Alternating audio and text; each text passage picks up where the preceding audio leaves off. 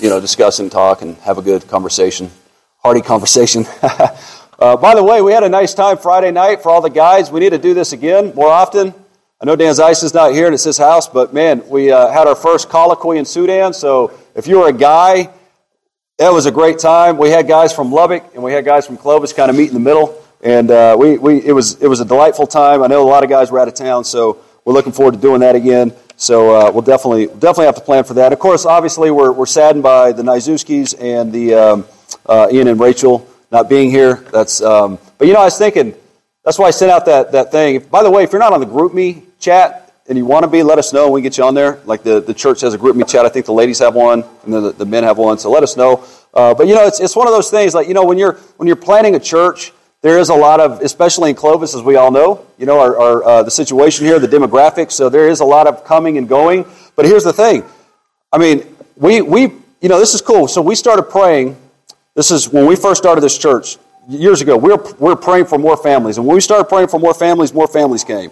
And then we kind of got lackadaisical or whatever, stopped praying for it. And then about three months ago, four months ago, we started praying for more families. That week, Riley calls up his family, and then we've seen um, Henry, and then you know Tyler's here. So we have other families. You guys are here. You know, so in other words, you know, here's the thing: God's hand is on this church. We can. I. I mean, we have. I've never experienced a church with so many testimonies as far as just God's providential hand on this church, like there is here. And so there's no doubt the Lord's blessing this church. We just have to keep being faithful, sharing the gospel, talking to people, discipling one another, discipling the people in our lives, telling people about the Lord, telling people about the Reformed faith, these kinds of things. God's going to bless us. God's continue, he's, he's going to continue blessing this church. As we all know, the, the fellowship here is, is bar none. It does not get any better than the people here. So he, you know, as far as a church plant goes, as far as like a core goes, it doesn't get any more blessed than what we have in this church. And so we just got to keep moving on, you know, and, and, um, and, and bring, you know, um, whoever the Lord wants to bring, praise God, you know, and, and, and just, uh, and I think there's another Air Force guy coming. Is that soon? Or is that true? Soon, right? Next week? Yeah. We're not supposed to tell William about that. Come on, man. It's supposed to be a surprise. They're old buddies, I guess. So, anyways, all right, so let's open up to Mark chapter 10 today. Thank you, by the way, for Eric. As, as we all know, thank you, Eric. Uh, we're speaking of blessings. We're all blessed by Eric, as we all know. Um, and Eric's going to continue his Jonah series. So it's not like that's the end of that, but we're working out a system where, where he can definitely continue preaching through that. Uh, but, but, I mean, you know, we, we all know how blessed we are by Eric. So thank you, brother. Um, and it is good to be back. I've certainly missed you guys. It's, it's, uh, you don't think that, you don't realize how much, you know, you like, you miss people until you aren't going. And then, so I've definitely missed y'all.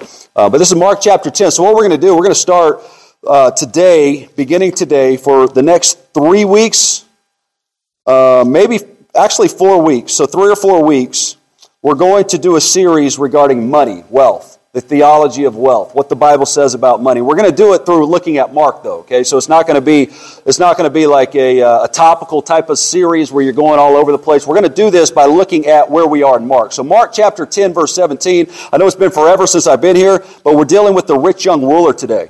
Okay, so this opens up some some uh, some conversations and insight regarding what the Bible teaches us about wealth and money and what it, what it doesn't teach us as well. So let's go ahead and pray, and then we'll look at this. Holy Spirit, we come now. We thank you that you are with us. We thank you, O God, that you've promised to give us your Holy Spirit if we ask. And so, Lord, we are certainly asking for your Holy Spirit. We are uh, desperate people, Lord, needy people. Without the Holy Spirit, we know that uh, we, we, we certainly can do nothing good for the kingdom, nothing good spiritually, Lord. So please give us grace, Holy Spirit. Come now and do us, help us, open our eyes to, to the things of Christ, Lord. We want to see Christ. We want to see ourselves and be convicted so that we run to Him all the time, over and over. We pray these things in His name. Amen. All right, so let's read 20, uh, verse 17 through 22. So there, we're going to be looking at six verses today. So this is verse 17. As he was setting out on a journey, a man ran up to him and knelt before him and asked him, Good teacher, what shall I do to inherit eternal life? And Jesus said to him, Why do you call me good? No one is good except God alone. You know the commandments do not murder, do not commit adultery, do not steal, do not bear false witness, do not defraud, honor your father and mother. And he said to him, Teacher, I've kept all these things from my youth up. Looking at him, Jesus felt a love for him and said to him, One thing you lack, go and sell all you possess and give to the poor, and you will have treasure in heaven, and come follow me.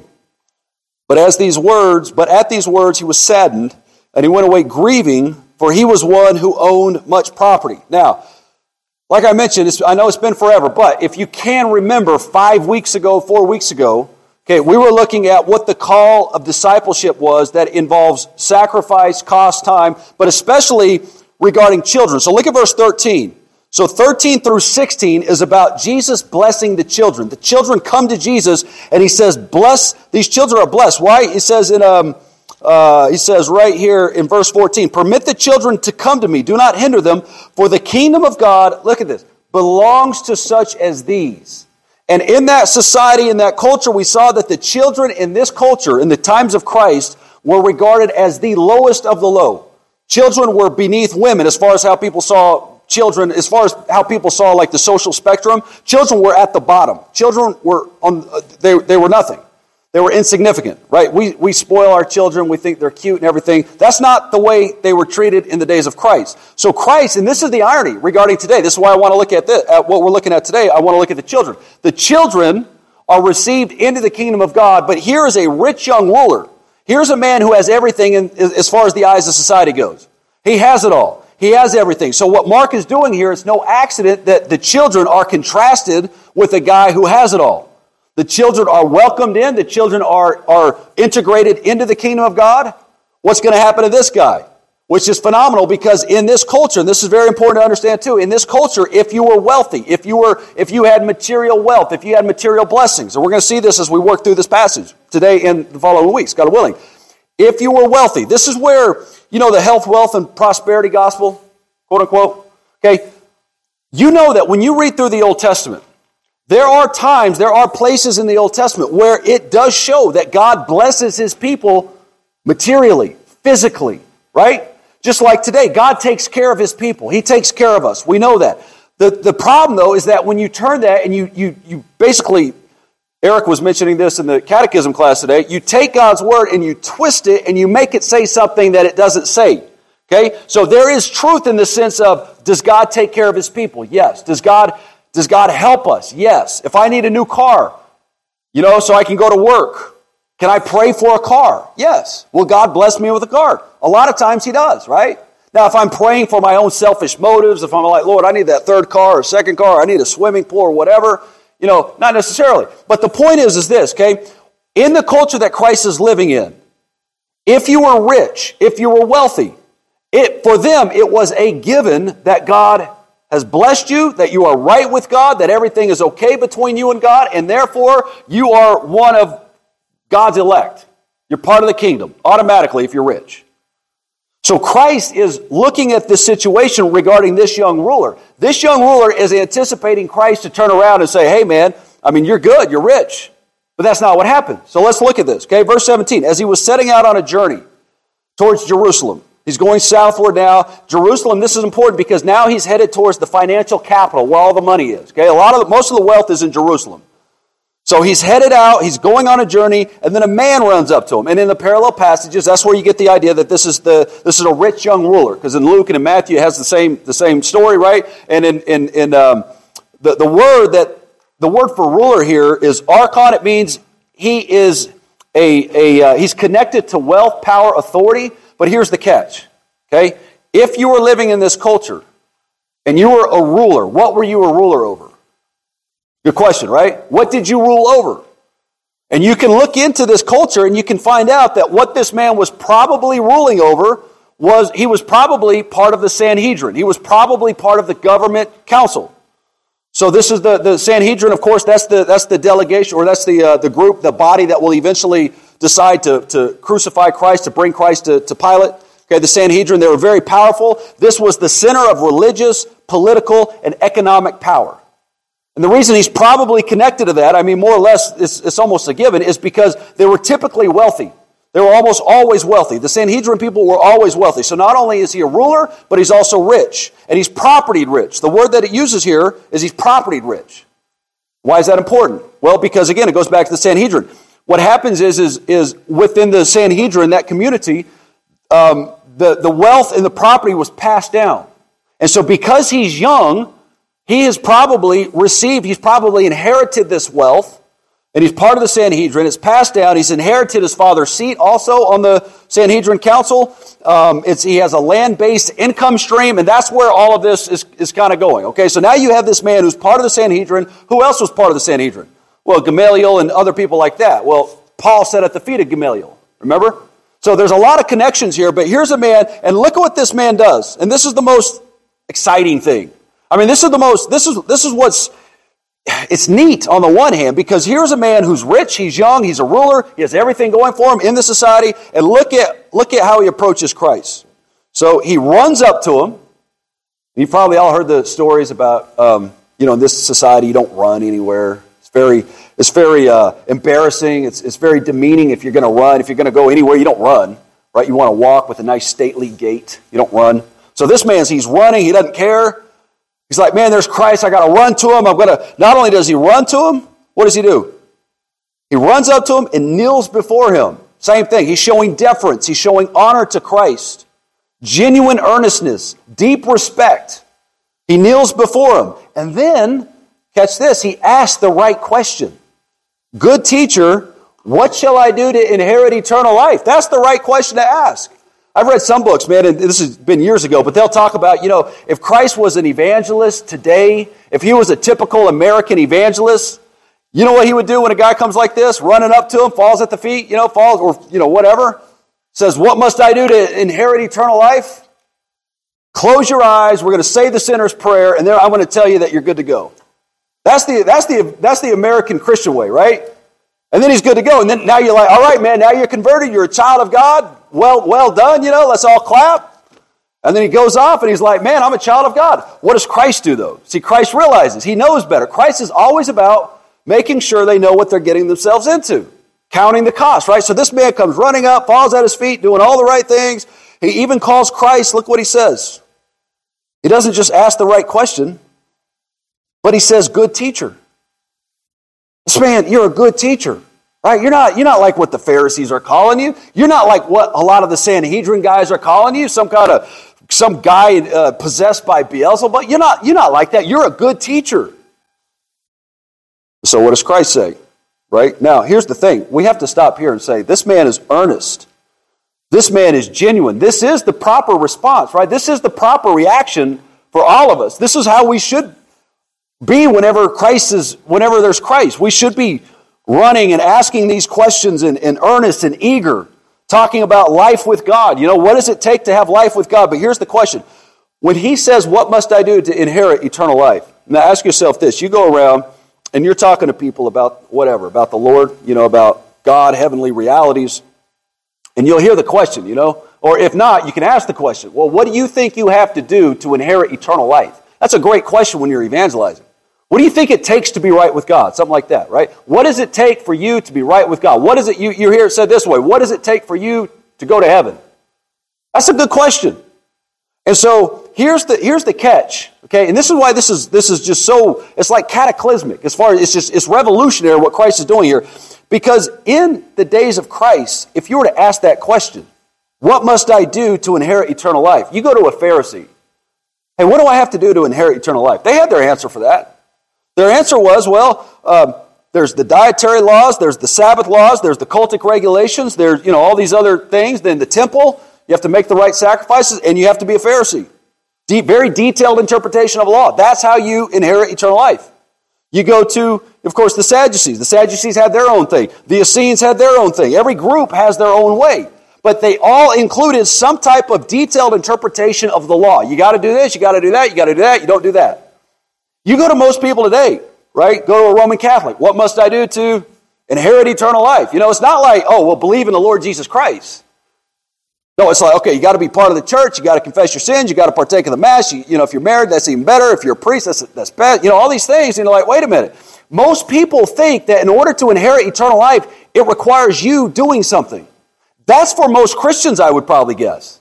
Most Christians, if you go to them, in my experience, when you go to Christians, you know, by profession, you ask them, you know, what do you, what does it take to be right with God? Well, I'm a good person, right? We've all, I'm a good person. I'm good enough to do it. I'm good enough to, you know, I'm not like my uncle Bob over here, you know, beat my dog or beat my wife or whatever, or his wife, right? this is, this is, it's, it's amazing because what Christ does here, when he says, What must I do to inherit eternal life? You know what Christ is going to tell him? Christ, look at, look at what he says. He says, at the very end of verse 21, I'm getting ahead of myself, but look at the very end of verse 21. This is the answer. Two words. What is it? Follow me. That's the answer. What do you have to do to inherit eternal life? Follow Christ. You're like, nah, man, come on. You, you got you to make it a little harder than that. I want to earn this. I want to really do something so I get a little credit for it, right? Christ doesn't say that. He says, look, come and follow me. Now, with that, with following him, there is a sense in which, right, what happens? Repentance, letting go, turning from your idols, and that's what we see with this man. So let's look at the next part in verse 18. Now, Christ, this man is probably, so in the, in the, in the, the custom of the day is flattery was returned with flattery. So this man's running up, good teacher, you know, what must I do to inherit eternal life? He's falling at his feet. You know, so a lot of times in, in some commentaries, um, in some of the custom, the idea is, is now that he has flattered Jesus, Jesus needs to turn around and flatter him. You know, like, oh, well, you know, I know I'm, well, thank you for calling me good, but sir, you know, you're good too. Like, you know, stand up, stand up, you know. He doesn't do that. He rebukes him. Look what he does in, in verse 18. And Jesus said to him, Why do you call me good? Why does he say that? Isn't Christ good? Christ is good. The man wasn't wrong for calling Christ good. The man was wrong for the way that he uses the word good. See, he uses it flippantly. He's not, if he thinks, because look, why, do, why can we say this? Because we know, because of what happens. We know that because the, the fact that he does not follow Christ, do you think that he really thinks Christ is the Messiah? No, otherwise he would have followed him. Do you think that, that he actually thinks that Christ is God in the flesh? No, otherwise he would have followed him. Christ knows this. So whenever he calls Christ good, Christ recognizes, okay, you just use the word flippantly. It's like what in our culture we use the word love this way. You know, everybody, you know, love, I love pizza, I love the Cowboys, I love, I love God, I love my, you know, I, and then, and then, you know, the love is love. That's the craziest. Love is love. And, you know, you kind of love making fun of that one. Because it's like, what does that even mean? Love is love. I always say it's like, you know, blue is blue right? Or, or, or my shoe is my shoe. And what does love is love mean? We don't know. But hey, love is love. It sounds good. We all want to say the word love. It's kind of like that. When you start using the word good in such a way, the word good loses its meaning. It, it no longer has the meaning of good. It, has, it does not have the connotation of good. So Christ is saying, What? Do you actually know what you're saying? That's what he's asking this guy. Do you know what you're saying? When you call me good, do you know what you mean by it? What do you mean by that? You call me a good teacher, but, but good is just a word for, for him, right? And notice when Christ in verse 18, he says, God alone, no one is good except God alone. He's not demeaning himself. He's not, he's not saying, well, I'm, you know, sometimes you might look at that and say, well, he's, see right here is clear that he's not God. He's not doing that. What's he doing is, this is in a sense like um, in Judaism, actually. Judaism, the rabbis were very, very, it was very critical for rabbis not to be addressed as good for fear of blasphemy. So Christ is kind of working within that, within that culture.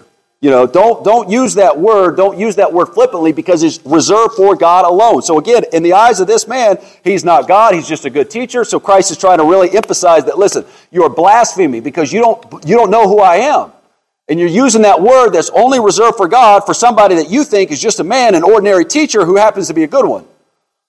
Okay, so he, rebu- he rebukes this man, uh, but then he turns in verse 19 to this the commandments. Okay, and then in the commandments too, there's actually a little catch here because in the commandments in verse 19, notice what he says. Okay, do not murder, do not commit adultery, do not steal, do not bear false witness, do not. Wait a minute, what's that one? What's that about? Do not defraud. I don't remember saying that one. Do we say that one? We don't say that one, right? So what's he doing? It's like, man, Jesus made a mistake. He was right. You know? He was no, of course not. So what's he doing here? That's the all these things. So here's the beauty of this, okay? The word that he uses here is actually the same word. If you turn with me to James chapter 5, so check this out. So this is this is and this kind of gets into our, our theology of wealth topic. Okay? And we're gonna we're It'll be more specific um, the next few weeks than it will be today, but, but this, this is going to give us some insight into this. Okay, so James chapter 5. And what you're going to see is you're going to see a pattern in James, and we're going to see this in other places as well. Okay, but James chapter 5. Now there's a word here, verses 1 through 4. It says, Come now, you rich, weep and howl for your miseries which are coming upon you. Your riches have rotted, and your garments have become moth eaten. Your gold and your silver have rusted, and their rust will be a witness against you and will consume your flesh like fire. It is in the last days that you have stored up your treasure. Now, re- remember who we're dealing with over here in, in Mark, right? A man who has a lot of treasure. Verse 4 Behold, the pay of the laborers who mowed your fields and which have, now here's the word, which has been withheld by you. That word is the same word as defraud.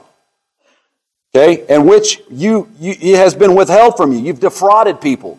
It cries out against you, and the outcry of those who did the harvesting has reached the ears of the Lord of hosts, the Lord of Sabaoth. That's the Lord of hosts. That's the army. That's when the, the Lord is a warrior, kind of. That's the description for Lord as God as being a God of war. All right? And then he, he goes on. But here's the thing, okay? If you go, go to, uh,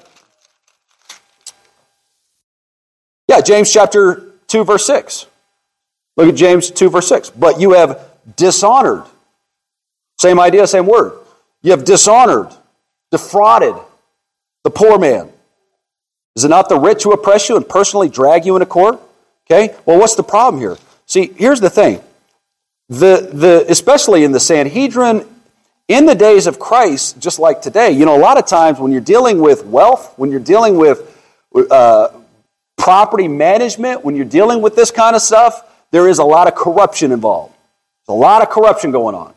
And in the days of Christ, you remember why, so for instance, tax collectors, when we dealt with Matthew being a tax collector, why it was that he was hated by the Jews, not just because he worked with the Gentiles, but because the tax collectors would intentionally overcharge people and get away with it. Nobody could really get it, you know, I mean, you couldn't, you couldn't do anything about it.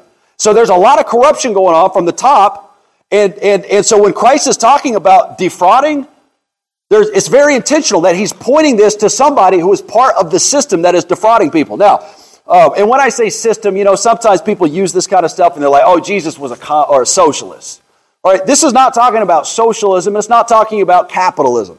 This is talking about what to do with your wealth. If you, if you have, as we'll, as we'll get on, let me give you a, a teaser, okay? Wealth in itself is not bad. If you have a good work ethic as a Christian, in the sense of you're working hard, you're industrious, you're honest, you're showing up on time. Okay, there is a chance or likelihood that you will, and, you're, and by the way, if you're a good steward, right, there's a chance that you might have money. So the thing is, is, is money in itself is not the problem, as we'll see. There were people in the scriptures who had money, but corrupted wealth is the problem. Exploited wealth is the problem. Okay, stealing is the problem. In other words, and then being selfish with it, not using it for God. That's the problem. Those are the problems. So there's a balance here.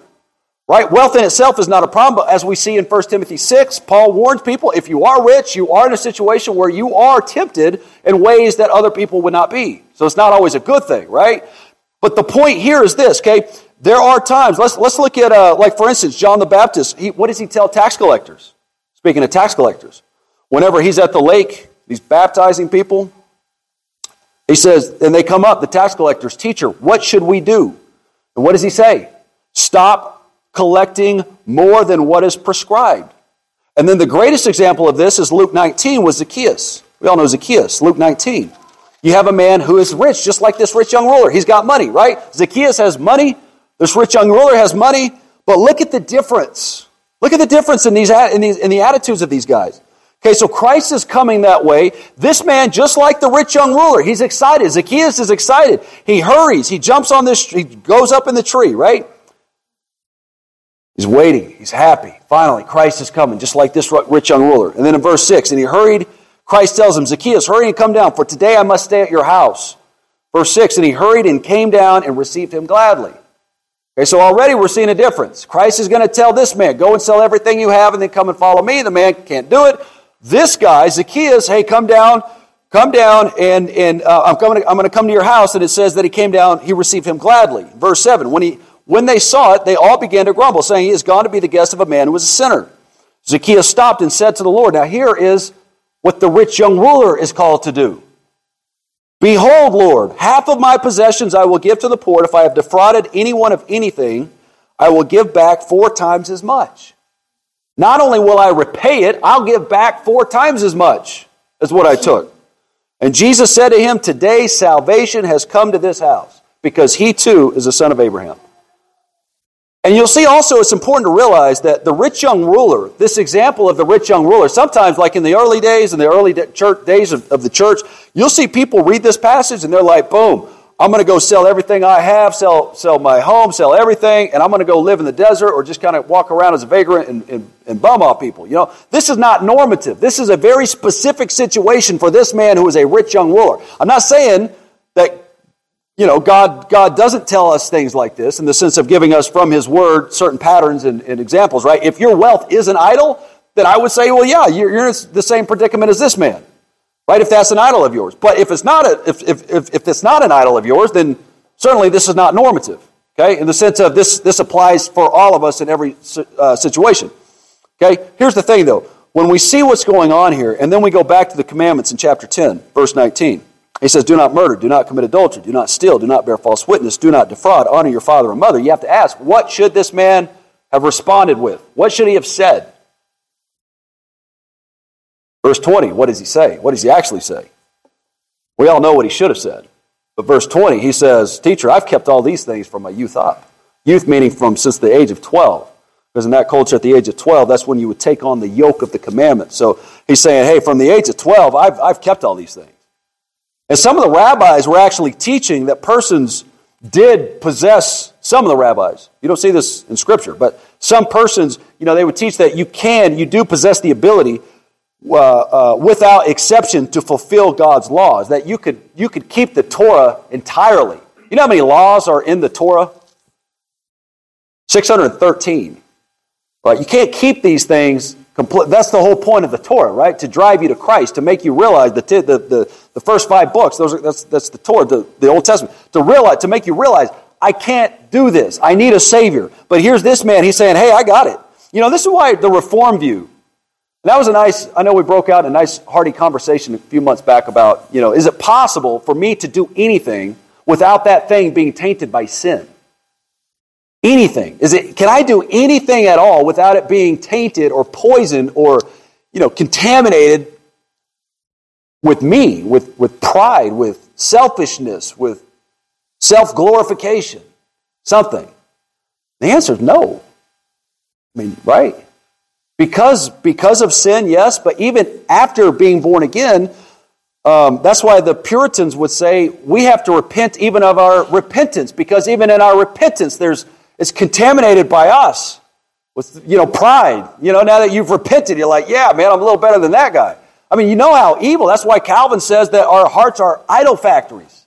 They just they keep producing new idols. We get rid of one idol and boom, there's another one. we're like, man, but that's why we have a savior, praise God. That's why we don't trust in in our works or our performances. We run to Christ. And this this shows you the beauty of what Christ has done, the power of that. That Christ, there was not a single time in his life, there was not a single thing that he did that was not done without sin. Did I say that right? That's where you get the t shirt, I'm trying really hard not to be a heretic. I think I said that right. Christ was sinless. But that shows you how phenomenal this is that Christ was actually sinless. Whereas we can't even go a, a single moment being sinless. Right? But here Christ is sinless. But he tells this man, hey, you know, and of course, as we saw in the catechism class, this is, it, you know, the, the law is about the motives. You know, your actions are about motives. So it's not, it's not to say, well, you, you might as well give up and never do anything good at all then.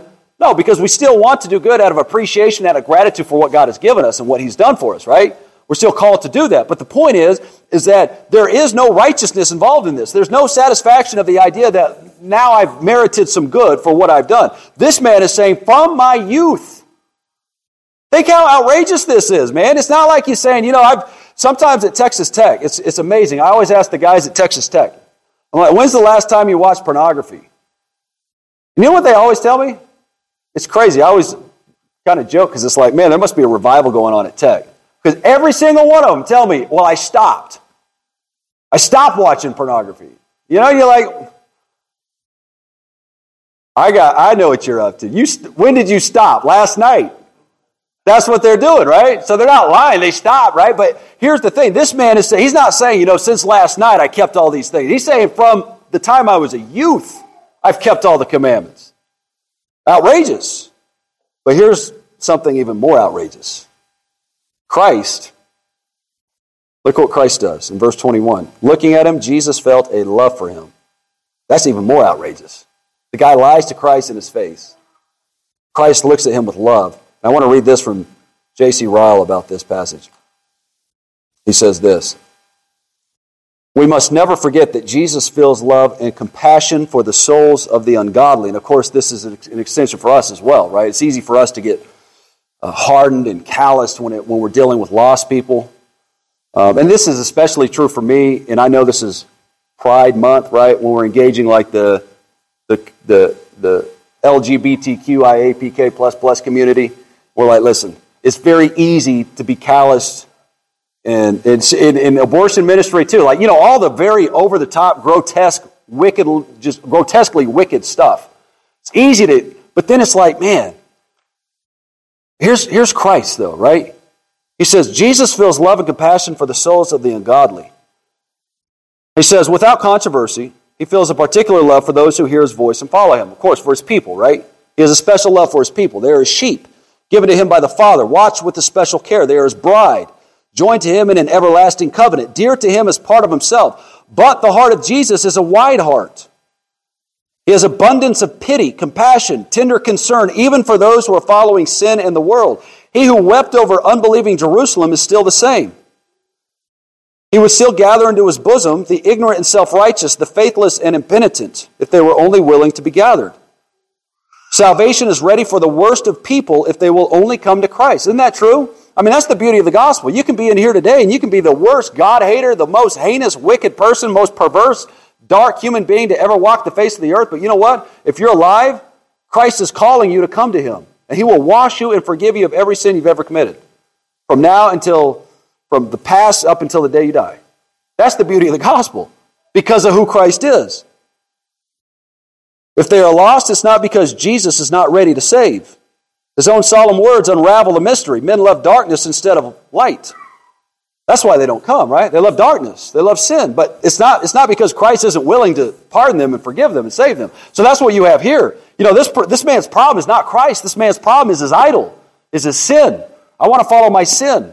I want to follow my idol more than Jesus Christ. And I'll show you something. This is, this is uh, I was reading a book, um, and I, uh, man, I forget the, the title of the book, but I read it a long time ago, and, and it's, it's, it's, it's like the, the, the economy of the days of Christ or something. The guy's, a, the guy's a conservative, and he's responding to people, he's also an economist. He's responding to people that, that say that Jesus teaches socialism, right? But he points out something in this passage that is just like, it's just mind blowing.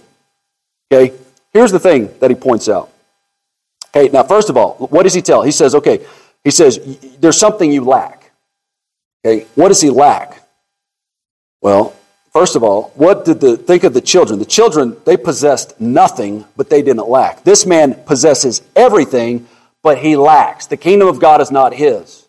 Salvation is not his. He's not right with God. He has everything, but he lacks what? The only thing that matters. Remember what Christ has said earlier what does it profit a man to gain the whole world but to lose your soul? This man has the whole world, he has it all. Where's his soul, right? He's not right with God. But here's the other thing regarding his riches.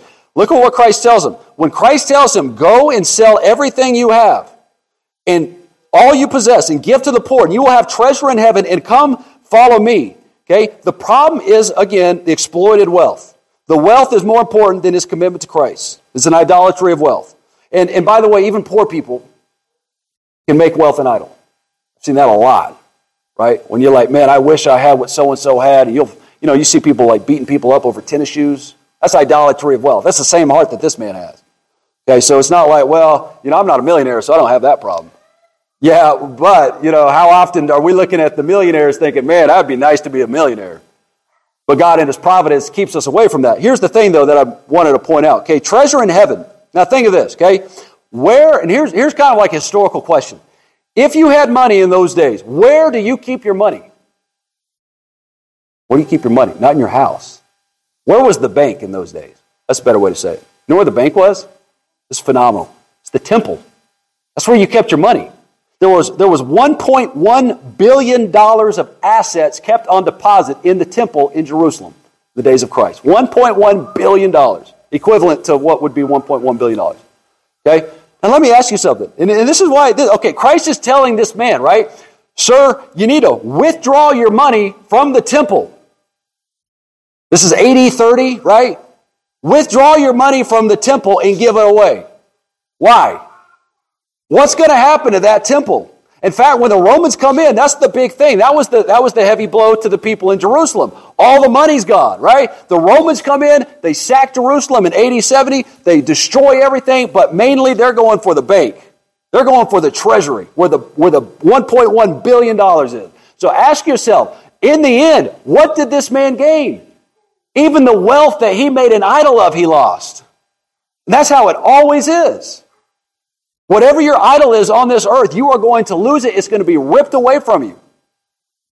In death, before then, a lot of times, for this man, I mean, this man, again, he was, so he was young. You know, when they say young, he could be anywhere, you know, probably, considering he was probably a member of the Sanhedrin, so you're talking, um, I don't know, 20, 25, right?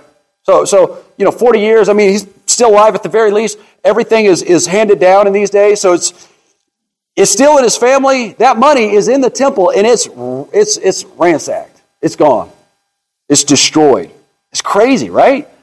So if you just, and this, this comes back to us, if you just obey Christ, it's going to work out. This man, it's not like Christ is saying, listen, sir, 40 years from now, although he's going to tell us this in about three chapters, two chapters, 40 years from now, there's an army that's going to rise up and they're going to come and they're going to destroy Jerusalem and take all the money that you are clinging to right now. He didn't tell him that. But he does tell him that. You see that? He doesn't, but he does. Same thing for us. When God tells you something and we're like, yeah, but God, that doesn't make sense to me. Why would I do that? Right? Because God told you to do it.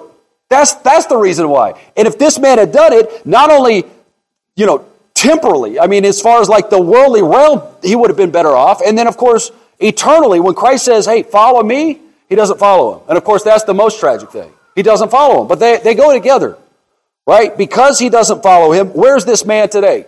He, he probably died watching, you know, we don't know how he died, but, but we know for a fact that either him or his, let's say, children died broke and probably murdered in Jerusalem.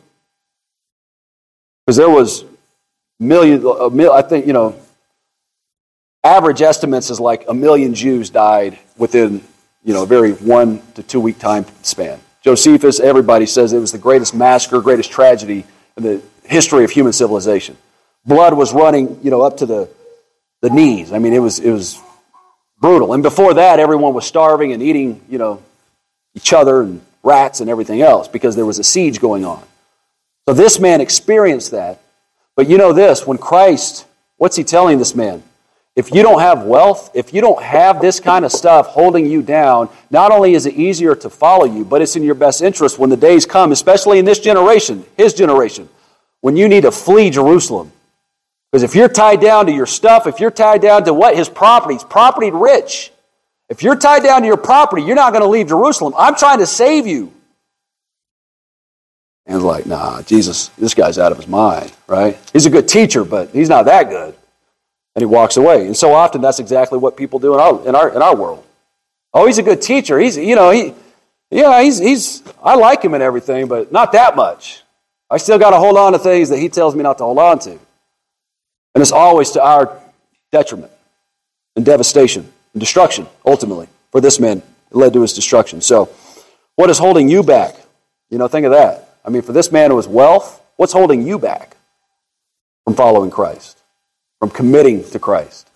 What are things in your life that are idols? That's what we have to ask ourselves, you know? Um, and, then, and then also, I mean, again, I mean, this is the beauty of this too. Some ways to thank God for His providence. I mean, God takes care of us in ways we have no idea. The fact that we're here, this is the thing, right? This man wound up broke, destroyed, his wealth wiped out, right? Imagine where you would be today without Christ. Where would you be today apart from Christ? Think of that. I know where Eric and I would be, man. right? I mean, you see our buddies today, they're still doing the same thing you were doing at like 20, 25, 30, and they can't get away from that stuff. It's, they're enslaved to it. And you're like, man, I'm no better than that. But by God's grace, here I am, you know?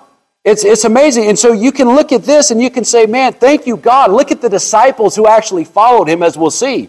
Look at the disciples when Christ says, hey, leave your nets and come and follow me. By God's grace, they did. And they're better off for it. Today they're better off for it, 2,000 years later. Matthew the tax collector, the wicked tax collector, you know, hey, leave your booth and follow me. By God's grace, he does. He's better off for it. This rich young ruler, hey, leave all your stuff, follow me. No, I can't do it. But by God's grace, by God's grace, we have followed him. We've left our idols, and the idols that do crop up, we hate them and we repent of them and we turn back to Christ over and over and over. Because we know that, I mean, where else are we going to go? He has, he has the words of eternal life. So, I mean, there's a lot there, but that poor guy, in a sense, you know, I mean, it's sad, but I mean, Christ laid it all out, and at the end, he said, No, it's not worth it. Following Christ is not worth it. I want my stuff, but his stuff, where's the stuff lead him? So we need to make sure that's not us, and wherever it is us, to repent of that, turn from that, and then go to our friends and our neighbors and our loved ones who think that their wealth or their job or you know whatever they're living for outside of Christ is going to somehow bring some kind of satisfaction or joy. It's not. We need to tell them that. We need to talk to them, warn them. All right, let's pray. Oh Christ, we do thank you that you have given us grace, oh Lord, to come and to to have our eyes open to behold the, the beauty of Christ, Lord. What a what a marvelous testimony of your grace towards us and towards sinners. And that even this day, Lord, that your arms are wide open for sinners to come and, and to call upon the name of Christ. We do pray for that, Lord, though the, the people in our lives, there's anyone in this church who, uh, who has not left everything to follow you, who's not left their idols, who are still clinging to their sin, Lord, please have mercy on them and give them grace to see the, the predicament that they're in, the catastrophe that's looming over them, uh, over their lives and over their futures and over their, their present right now. So, Lord, we pray for them. We pray for us, God, that you would give us hearts, uh, the heart of Jesus, Lord, to be able to be able to love uh, our enemies, to love those who are scandalous in thought and word and deed, Lord. But Lord, at the same time, give us grace to not compromise and to stand boldly and firmly for the things of, of Christ, knowing that uh, that is what true love is, to tell people the truth about Christ. Lord, give us grace in this as well. In Jesus' name, amen.